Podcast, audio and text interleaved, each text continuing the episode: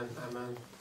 Köszönjük a dicsőítést, és mai nappal egy különleges alkalom lesz. Vendégtanítónk dr. Nagy Dániel, a Zuglói Szabad Keresztény Gyülekezetnek a lelkipásztora, aki mindezek mellett gyermesebész, sebész. Úgyhogy kérlek, hogy nyitott szívvel és halófülekkel hallgassuk meg az ő ige hirdetését.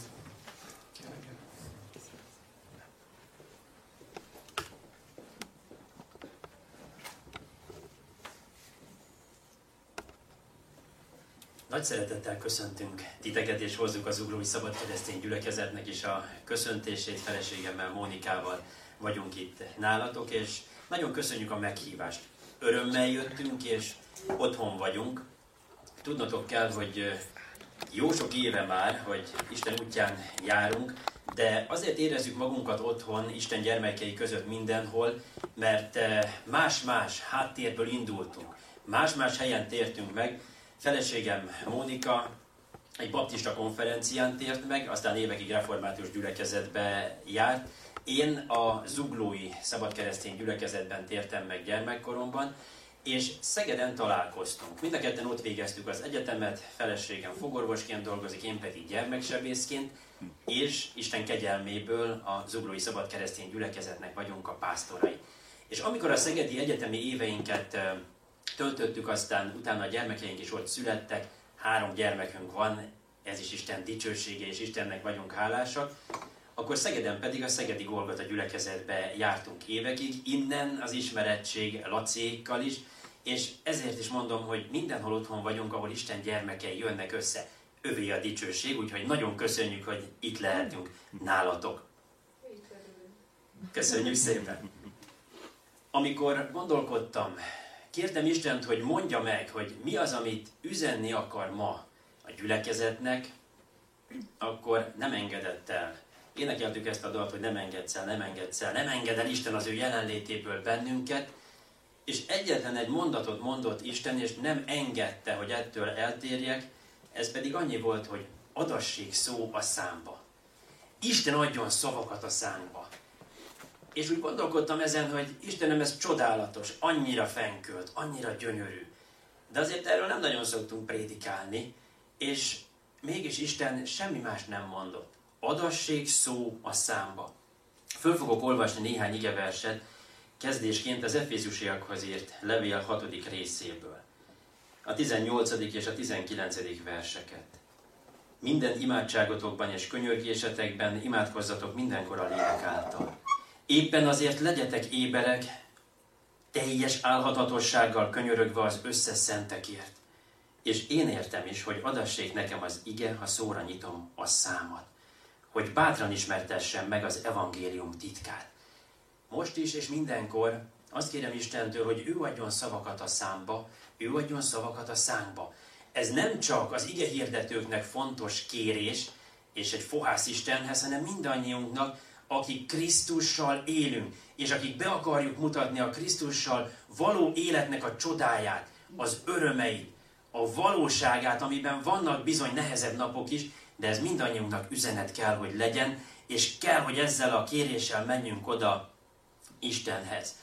Nagyon érdekes, hogy az Efézusi levél, ti is ismeritek, forgatjátok, olvassátok, Pálapostolnak olyan intelmeit, olyan tanácsait, olyan üzeneteit közvetíti, amik teljesen aktuálisak ma, 2022-ben is. Családokról családoknak beszél, gyermekeknek, szülőknek, férjeknek, feleségeknek, és adja azt, amit Isten rábízott. És amikor a végére ér ennek a levélnek, akkor a gyülekezetet kéri, hogy imádkozzanak érte, hogy Isten adjon szavakat a szájába, bármikor kinyitja a száját. És akkor most nézzük meg a mindennapjainkat. Az elmúlt éveket. Annyi minden zajlik körülöttünk, és ugye már említésre is került, hogy igen, az utolsó időkben élünk. Háborúk, éhínségek, világjárvány és sok minden, amikben nagyon fontos, hogy mi hogy állunk helyt, és mi mit mondunk. Nem azt mondom, hogy mindig meg kell mondanunk a tutit, és mindig nekünk kell a nagyon okosaknak lenni. De hogy hitelesen kell Krisztusnak az evangéliumát és Istennek a békességét közvetíteni, az egészen biztos. néhány gyakorlati dolog. Látjuk a pandémiát, ami két éve tart, kicsit talán több is, mint két éve. És véglede, végletes hozzáállásokat tapasztalunk. Volt, aki az első perctől kezdve csak azt mondta, hogy ugyan ez teljesen butaság, minek a maszk, minek a korlátozás, engem ne korlátozzon senki semmiben. A másik véglet, vagy a másik végpontján ennek a történetnek azok álltak, akik meg az órukat sem merik kidugni, sőt, akkor is maszkban vannak, amikor egyedül ülnek az autójukban, és mindenhol. Tehát ugye látjuk, hogy a félelem az nagyon-nagyon végletekben tudja az embert, vagy a felelőtlenség mozgatni. Azt mondtuk végig, Isten adjon bölcsességet. Isten adjon gyógyulást a betegeknek, Isten adjon egészséget a nem betegeknek, hogy ne is betegedjenek meg, és igen, van fölöttünk egy olyan vezetés, egy olyan hatalom, aki előírásokat ad. Nem attól leszünk jó keresztények és hithősök, hogy azt mondjuk, hogy ezeket mi csak áthágni vagyunk hajlandók, hanem betartjuk, amit be kell tartani. Természetesen nem rettegünk, nem félünk a koronavírustól, de nem is becsüljük alá, és nem is dobjuk el a felelősséget magunktól. Nem tudunk igazságot tenni nagy világgazdasági vagy hatalmi politikai helyzetekben, nem is kell. De hogy egy háborús helyzetben Istennek a békéjét kell közvetíteni, hogy imádkoznunk kell, és ahol tudunk, a kezeinkkel, a szívünkkel, a pénzünkkel, az adományainkkal segíteni, az egészen biztos. És elérkezünk majd 2022 áprilisához is, ha addig Jézus nem jön vissza és nem viszel bennünket. És akkor pedig országgyűlési választások lesznek Magyarországon. Mit képviselünk keresztényként ebben a helyzetben? Életre szóló élményként, először rossz, aztán rossz élményként maradt meg bennem az, amikor több mint 15 évvel ezelőtt vitatkoztam egy barátommal. Órákon keresztül. A mai napig is a barátom ez az ember, nagyon szeretem, mind a ketten szolgáltunk akkor a Szegedi Golgotában. És azon túl, hogy hetente összejöttünk a dicsőítést gyakorolni és a dalokat begyakorolni, elkezdtünk politizálni. Nagyon nem kellett volna. Másfél, két, két és fél órán keresztül győzködtük egymást indulatosan jobbról, balról, és próbáltunk mindent, és mind a ketten szerettük Isten. És mire jutottunk? A végén arra, hogy bocsánatot kellett kérnünk egymástól. Mert pont ezek a szituációk azok, amik még a Krisztus követőit is egymás ellen tudják fordítani. Volt ilyen tapasztalatotok családban, baráti társaságban, munkahelyen? És mit mondtunk? Bocsánatot kértünk és megbocsátottunk egymásnak. És imádkoztunk Istenhez, a vezetőinkért, és ezt kell tennünk nekünk. Igen, Isten adjon bölcsességet, és imádkozni kell mindig a felettünk lévő hatalomért, mert Istentől kell, hogy mindenki bölcsességet kapjon. Nem szakadhatnak szét családok, barátságok ilyen dolgokon. És nagyon érdekes, hogy egy picikét visszamegyünk itt ebben az Efézusi levélben, akkor ezt most direkt az egyszerű fordításból fogom felolvasni, Beszél Pálapostól a lelki fegyverzetről, Isten fegyverzetéről, amit fel kell öltöznünk, és mit kell nekünk mondanunk hitelesen, Krisztus követőiként? Efézus 6.15 Legyetek állandóan készen rá, hogy a békesség örömhírét mindenkinek elmondjátok, ez legyen a saru a lábatokon. Miért kell kérnünk Istent, hogy adjon szavakat a szánkba? Azért, mert mi hitelesen akarjuk képviselni őt. Azért, mert mi be akarjuk mutatni egy össze-vissza világban, ahol sok a nehézség és sok a kín, hogy van menedék, van békesség, van szeretet. És ez a mindenható Atya Isten. Ez ő az az Atya Isten, aki elküldte az ő fiát, aki meghalt és feltámadt értünk.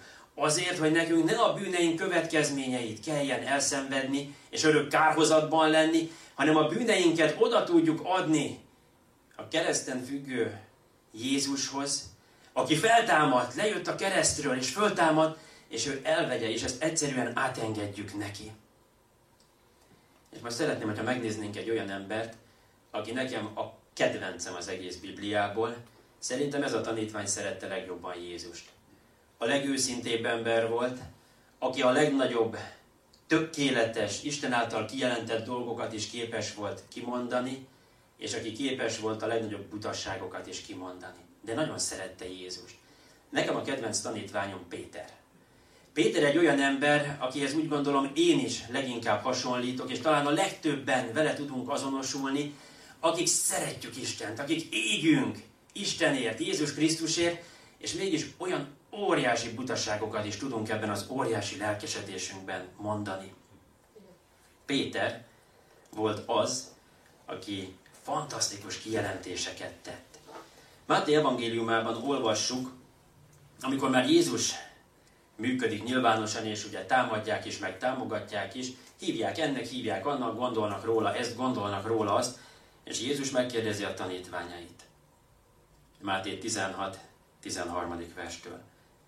Amikor Jézus Cézárea a Filippi területére ért, megkérdezte tanítványait, kinek mondják az emberek az emberfiát?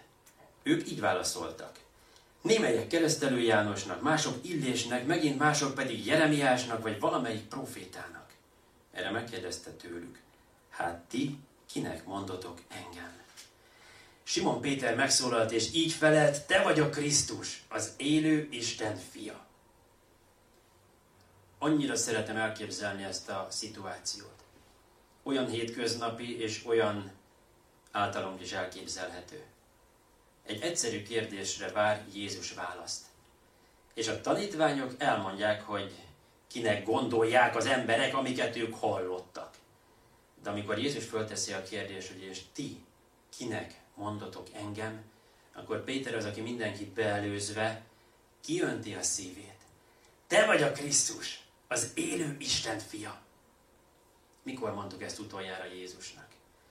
Mikor keltünk fel utoljára úgy reggel, hogy nem a kávéra gondoltunk, és arra, hogy hogy jutunk el a kávéfőzőig, hanem azt mondtuk, hogy te vagy a Krisztus, az élő Isten fia, és köszönöm, hogy az életemben vagy. Minden reggelünket így kellene indítani, hogy oda kiáltani Jézusnak. Persze nem kell, hogy fölébredjen a család, tehát nem az a cél, hogy mindenkit ezzel fölverjünk a legmélyebb álmából, de oda önteni a szívünket, te vagy a Krisztus, az élő Isten fia. Péter mindenkit megelőzve mondja ezt Jézusnak, és nagyon csodálatos, mert azt mondja Jézus, hogy igen, ezt Isten jelentette ki neked. És milyen fontos, hogy Péter ebben a hitben tanul, fejlődik, képződik Jézus mellett. Ezek a megvallások egyébként nagyon szükségesek az életünkben. Ezeket nem tudjuk elengedni, illetve sajnos el tudjuk engedni, de nem jó, ha elengedjük ezeket a megvallásokat, hiszen ezek erősítenek bennünket. Miért fontos, hogy Isten szerint beszéljünk? Miért fontos, hogy erre hangsúlyt helyezzünk? Azért, mert nem mindig szólunk Isten bölcsességével, sajnos. Tudjátok, nagyon szeretem az idős testvéreket is, a fiatalokat is, a gyerekeket is, a középkorúakat is. Amit látok, hogy a fiatalokban sokszor bennük van a lelkesedés, az erő, csináljuk. A gyerekeket nézve egy csoda, Isten teremtő ereje. És az idősekben pedig nagyon szeretem a hűséget. Évek, évtizedek, hosszú évtizedek imádsága van ott a gyülekezetekben, a családokban, az idős testvérek által. És tudjátok, nekem nem volt ilyen vörös szőnyeg, meg kikövezett utam az orvosi egyetemig. Kisgyerekkoromtól kezdve tudtam, hogy Istennek fogok szolgálni, és orvos leszek. És uh, igyekeztem mindent elkövetni ennek érdekében, de nem sikerült az első felvételim az egyetemre, és nem sikerült a második felvételim sem az egyetemre. Közben elmentem teológiára tanulni, ami nagyon jó volt, áldott uh, időszak volt, mégis úgy éreztem, hogy én az orvosi egyetemen leszek a helyemen. És uh, sokat imádkoztam, sokat küzdködtem, és volt egy mai napig is van egy idős testvér a gyülekezetünkben, aki kitartóan imádkozott értem. Soha nem kárhoztatod, hogy fiam eleget tanultál-e, vagy nem. Hogy fiam végig gondoltad de hogy Isten útja ez a számodra, vagy nem. Csak imádkozott értem. És amikor fölvettek, akkor a leghálásabb ő volt Istennek utánam, úgy gondolom.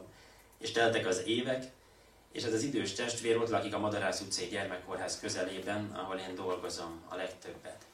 És minden alkalommal, amikor elment a kórház előtt, elmondott egy áldást, egy imádságot értem. És Isten adjon nekünk mindig áldó szavakat a szánkba. Ez az idős testvér kórházba került, és az elmúlt héten hosszas procedúra után sikerült engedélyt szereznem, hogy hetente 10 percre meglátogathassam. És ott voltam az ágya mellett, és nem tudtam mit mondani. Vittem az urvacsorát, fogtam a kezét, úrvacsoráztunk, és néhány mondatot tudtam csak mondani. Nyilván benne volt a szívem minden hálája Józsi bácsi felé, aki sokat imádkozott, és tudom, hogy a mai napig is imádkozik értem. És csak imádkoztunk röviden. Nem hosszú imádságban, és mondta, hogy a mai napig is imádkozik, nem csak értem az egész gyülekezetért. És tudjátok, hogy fogtam a kezét, és nem tudtam, hogy mit mondjak. Tudtam, hogy ez egyébként elég, mert Isten ott van közöttünk, és ez önmagában egy csoda. És akkor ezzel a szeretettel, ő 95 éves, ha jól tudom. És tudta, hogy 10 percet kaptam. És szerintem azt is sejtett, hogy pókláztam az épületben, mire megtaláltam. Ezzel a szeretettel azt mondja, hogy Dani, menned kell, de nagyon örülök, hogy itt voltál, köszönöm. Menjél, nehogy túllépjük a 10 percet. Nem mindig sok szó az, amire szükség van de az, amit Isten oda helyez a szívedbe. Hogy elmondjál egy áldást, hogy ráted valakire áldásra a kezeidet, hogy elvigyed az úrvacsorát, hogy meglátogass egy beteget, az több, mint hogyha órákig beszélnél vagy prédikálnál. Az ima ereje elképzelhetetlenül nagy. Hihetetlen ereje van az igaz ember buzgóságos könyörgésének. Hihetetlen ereje van annak, hogyha Istenhez kiáltunk. És én nagyon örülök annak, hogy Isten meghallgatja az imádságainkat. Gyermeksebészként sokkal több gyermektraumatológiai beteget látunk el sérültet, mint sebészeti ügyeletben. Általában a 30% a sebészeti betegség, 70%-a valamilyen sérülésből adódó betegség traumatológiai dolog. Néhány hónappal ezelőtt behoztak egy gyereket, aki magasból esett le annyira rosszul volt, és annyira látszódott, hogy valami komoly sérülése van, amit aztán a megfelelő vizsgálatig igazoltak is, hogy a beérkezés helyéről és az elvégzett vizsgálatok után egyből a műtőbe vittük. Ez nagyon ritka, általában osztályos felvétel van, adminisztráció, egyből mentünk a műtőbe, és elkezdtük operálni.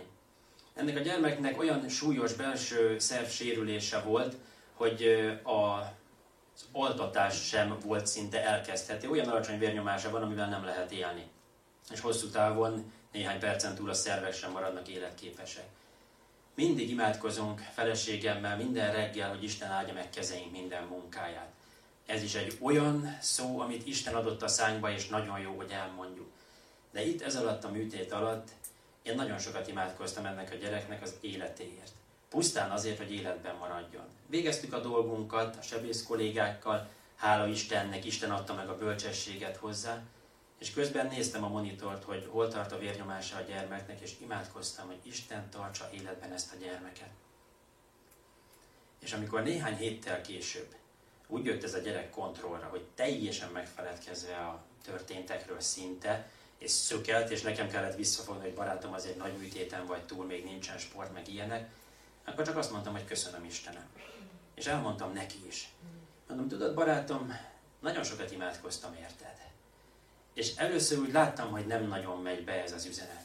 De amikor másodjára, harmadjára is oda tettem, hogy neked az életeden múlott ezen az egészen, és te meg is hallhattál volna, akkor láttam, hogy leesik. És akkor azt mondja, hogy hála Istennek. Hála Istennek, hogy életben maradtam. Az imának nagyon nagy ereje van, hát imádkozzunk. Be akarom mutatni Jézust az életemmel, a szavaimmal. Igen, ez minden vágyunk. És tudjátok, az a jó, hogy Isten ad szavakat a szánkba, sőt, Isten szól hozzánk. És én sem vagyok mindig bölcs, én sem mindig gondolkodom úgy, hogy az Isten szerint való legyen, és van, amikor kifakadok, elkeseredek, és elmondom Istennek ezeket az elkeseredéseimet. És volt egy olyan pillanat, amikor Isten nagyon határozottan szólt hozzám, hogy nem ennek van itt az ideje, hogy nyekeregjek, hanem a tetteknek. Általában a hétvégi ügyeleteink azok nagyon fárasztóak, rengeteg sérül gyerek jön, és jönnek nappal, jönnek éjjel, és én nagyon fáradt voltam, eleve egy zűrös hét után voltunk, és én úgy mentem ügyeletbe, hogy Istenem, könyörgöm, könyörgöm, hogy adjál valami könnyű ügyeletet, ne sérüljenek a gyerekek, Nekik is az a legjobb egyébként, hogyha nincsen orvosra szükségük, tehát Istenem, légy kegyelmes velük is, meg velünk is, mert teljesen ki vagyok uh, fáradva. És ezt a nap folyamán is többször elmondtam, és mindig, mondjuk még olyan éjfél és kettő között még mindig jöttek a betegek. És sírni lett volna kedvem a fáradtságtól, azt mondtam Istennek, hogy most nekem nincsen hitem, Vagy én rosszul imádkozom, te mondtad Jézus, hogy kérjetek és adatik nektek. Nem kértem sokat, csak annyit, hogy ez az ügyelet legyen már kegyelmesebb, mint a többi. Mondom, most vagy nem hallgatsz meg, vagy dobhatom ki a hitemet, mert ennyi az én hitem. És Isten nem mondta azt, hogy nem hallgatlak meg. Nem mondta azt, hogy dobjam ki a hitemet, nem mondta azt, hogy hitetlen vagyok. Egyetlen dolgot mondott. Kihez küldjem ezt a sérültet, ha nem hozzád? Elszégyeltem magamat. Mondtam, hogy rendben van, Istenem, megértettem, akkor csak erőt kérek hozzá. Isten így beszélget velünk. Adja a szavakat a szánkba, és adja a szavakat a szívünkbe. Én nem merek azóta panaszkodni Istennek, pedig nem mindig olyanok az ügyeletek, amilyeneket szeretnék. Egy életre szóló élmény volt ez, hogy Isten így is szól hozzánk, szavakat ad a szívembe is. Na de vissza Péterhez, barátunkhoz. Néhány igeversel később olvassuk Máté 16.21-től. Ettől kezdve kezdte el Jézus Krisztus mondani tanítványainak, hogy Jeruzsálembe kell mennie. Sokat kell szenvednie a vénektől, főpapoktól és írástudóktól, meg kell öletnie, de harmadnapon fel kell támadnia. Péter ekkor magához vonta őt, és feddeni kezdte. Ezt a helyzetet is el tudom képzelni. Péter így átkarolja Jézus.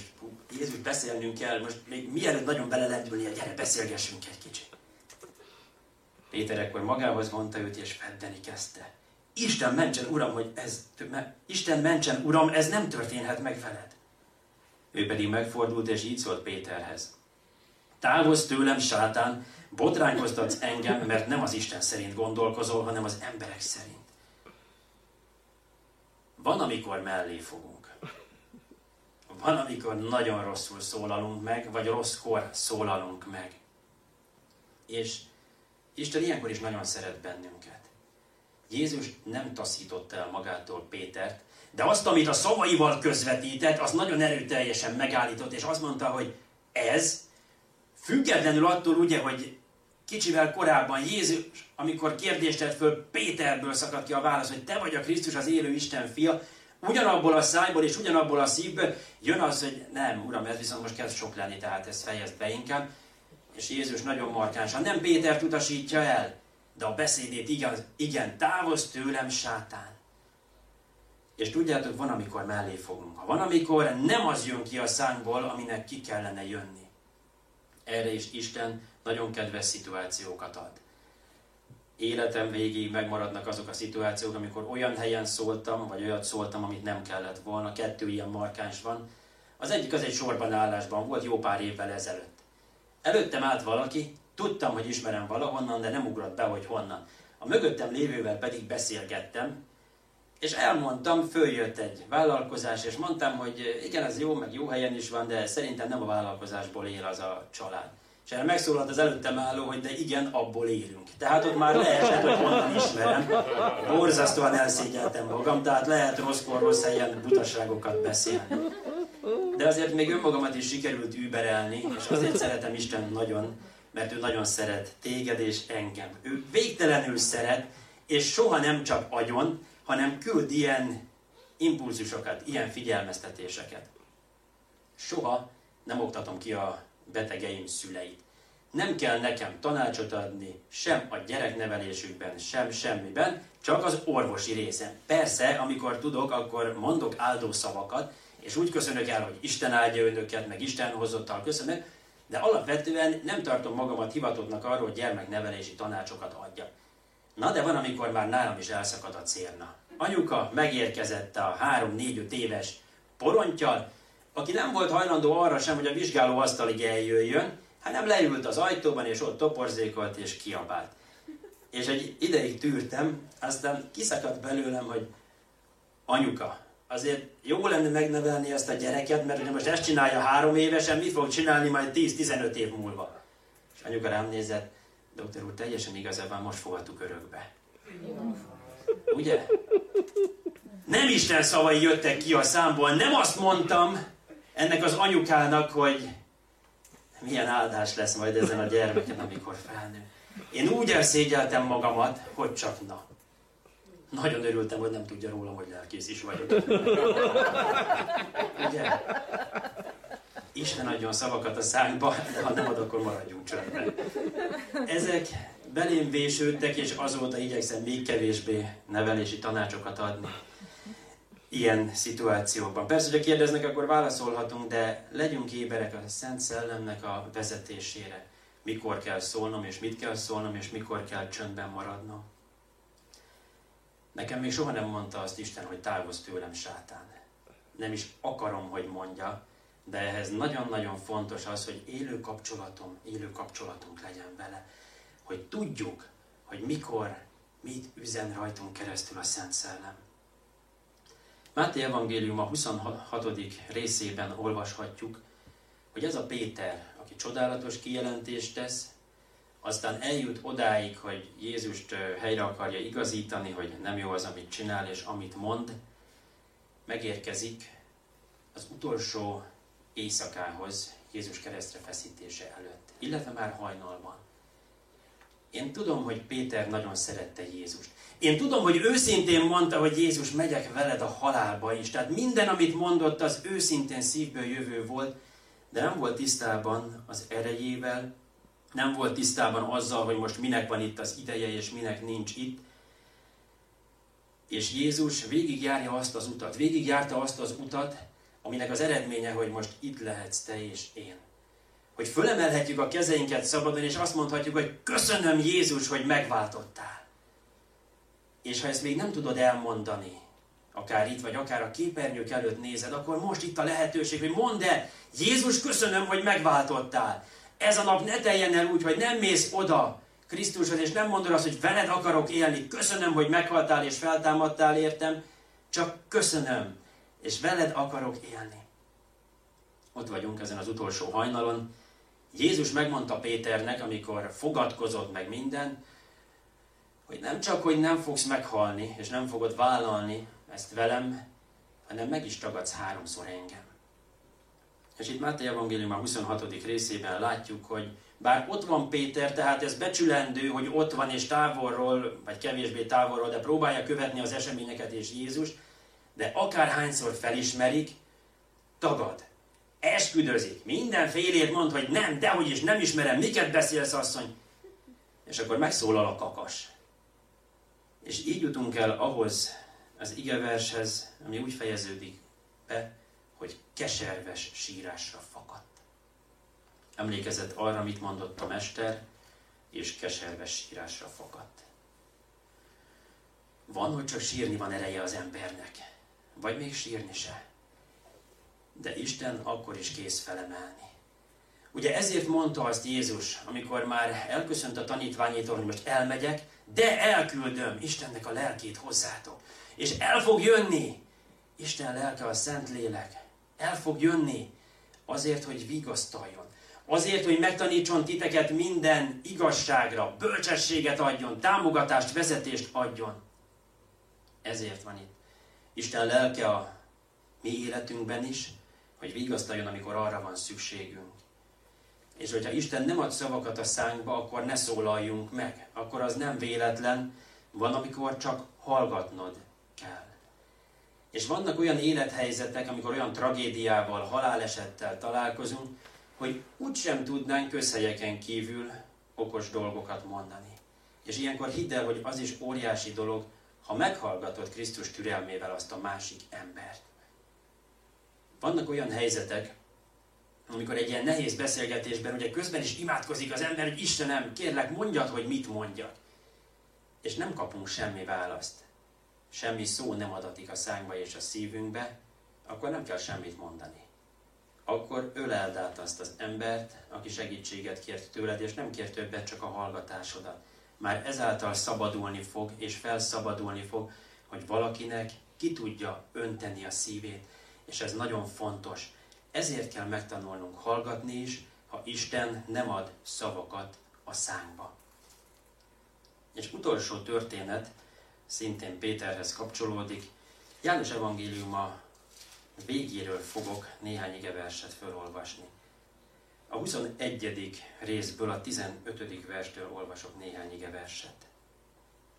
Jézus már ugye feltámadt, megjelent a tanítványoknak, együtt van velük, csodákat mutat be, átmegy a falon, reggelivel várja őket, tehát Tapasztalják a tanítványok, hogy igen, ő az a mester, aki feltámadt, ő az Isten fia. És most Jézus beszélget Péterrel. Nem Péter vonja félre Jézust, nem számon kéri Jézus, hogy azért ezt kicsikét jobban is körülírhattad volna, elmagyarázhattad volna. Nem rettegtünk volna három napig, nem gondoltuk volna, hogy ellopták a testedet, tehát Péter itt most abszolút lecsendesedve, ott van Jézus mellett, és Jézus mit mond? Miután ettek, így szólt Jézus Simon Péterhez. Simon, Jóna fia, jobban szeretsz engem, mint ezek? Ő pedig így felelt, igen, Uram, te tudod, hogy szeretlek téged. Jézus ezt mondta neki, legeltesd az én bárányaimat. Másodszor is megszólította, Simon Jóna fia, szeretsz-e engem? Ő ismét így válaszolt, igen uram, te tudod, hogy szeretlek téged. Jézus erre ezt mondta neki, őrizd az én juhaimat. Harmadszor is szólt hozzá, Simon, Jóna fia, szeretsz-e engem? Péter elszomorodott, hogy harmadszor is megkérdezte tőle, szeretsz-e engem? Ezért ezt mondta neki, Uram, te mindent tudsz, te tudod, hogy szeretlek téged. Jézus ezt mondta neki, legeltesd az én juhaimat. Eljuthatunk, és el is kell jutnunk erre a szintre Jézussal, erre a nagyon mély kapcsolatra, amikor azt mondjuk, hogy Uram, te mindent tudsz. Nem fogunk mindig mindent tökéletesen csinálni.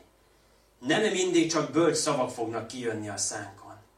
De Jézushoz mindig oda lehet menni, sőt, Jézus oda jön hozzánk de soha nem erőszakolja magát ránk. Soha nem úgy jön, hogy dorongoljon, hogy ránk kényszerítse az akaratát, hanem szelít szóval jön, és kérdéseket tesz fel azért, mert szeret, és szeretne velünk beszélgetni. És ez úgy gondolom, hogy egy csoda, ez a beszélgetés, amit Péter és Jézus között lezajlik. Háromszor kérdezi meg Pétert, és Péter háromszor válaszol. És ez igehirdető kedvenc igehirdetési alaptémája, össze lehet kötni a múltat, a jelent, a jövőt, fantasztikus üzenet van benne, nem fogom tenni. Egyetlen egy dolgot akarok most kiemelni ebből.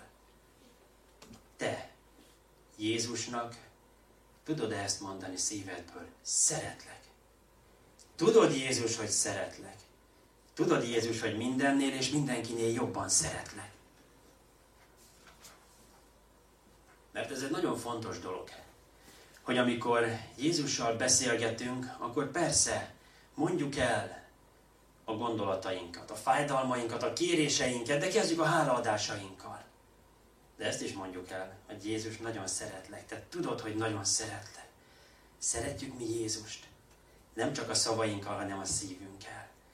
Szeretjük mi annyira Jézust, hogy készek legyünk bemutatni őt mindenkinek, akivel találkozunk és nem csak a menekülteknek, nem csak a nélkülözőknek, hanem ugye a közvetlen családtagjainknak. Mert itt kezdődik minden, és természetesen minden helyen, ahol tudunk, segítenünk kell. Hiszen Jézus is ezt tett, hogy amerre járt, gyógyított, hirdette a békesség evangéliumát, csodákat tett, elmondta és bemutatta Isten szeretetét. Tehát ez is, meg az is kell.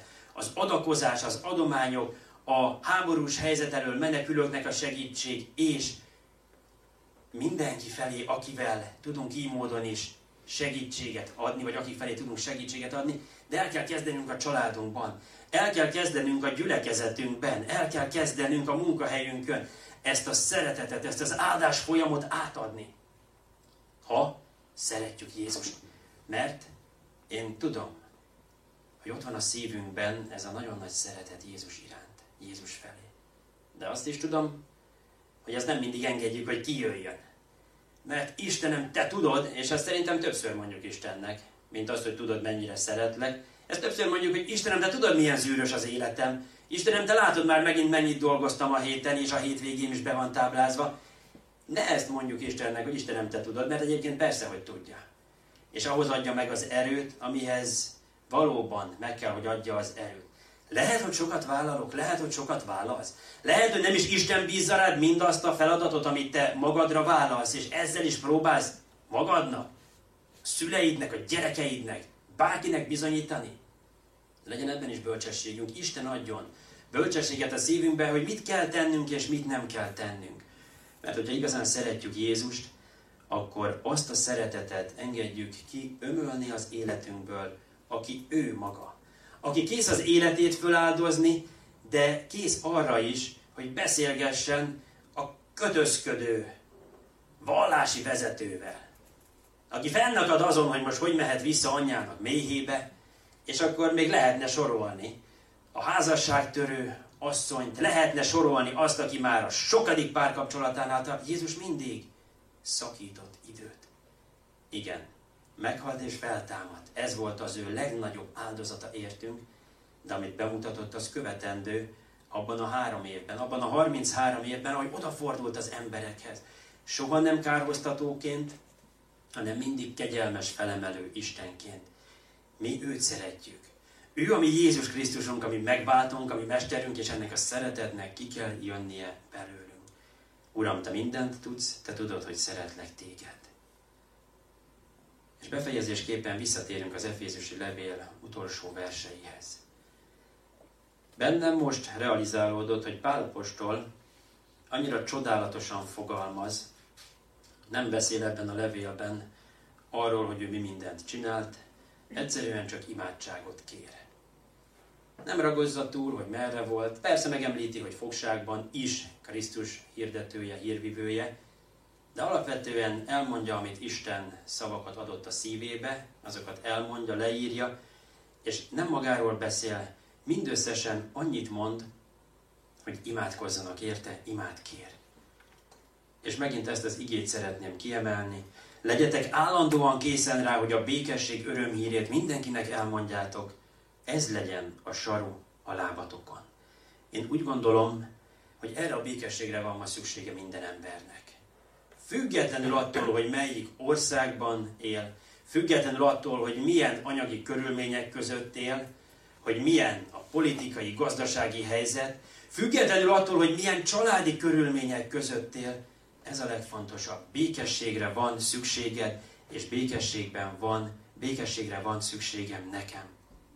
Isten adjon szavakat a szánkba mindenkor, és a szívünkbe, hogy azt szóljuk, amit ő ránk akar bízni, és amit ő rajtunk keresztül akar továbbadni. Éljük meg Krisztust, hitelesen mutassuk be, és hirdessük a békesség igéjét mindenkinek, mindenkinek, mert erre nagyon nagy szükség van. Köszönöm, hogy meghallgattatok. Istené minden dicsőség. Amen. Amen.